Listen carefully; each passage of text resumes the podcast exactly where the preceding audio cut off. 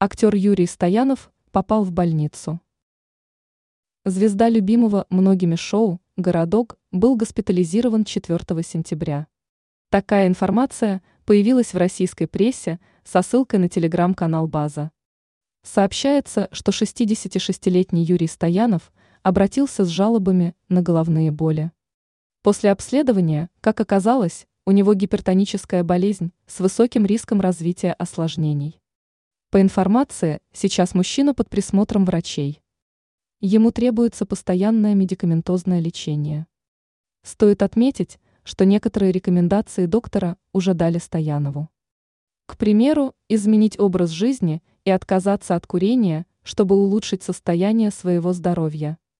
Добавим, что в фильмографии Стоянова множество ролей в фильмах и сериалах, которые полюбились зрителям. Кроме этого, Известен он своей работой в театре. Дополнено. Сам известный вскоре сам вышел на связь с журналистами. Стоянов отметил, что у него нет проблем со здоровьем, а он лишь проходил плановое обследование.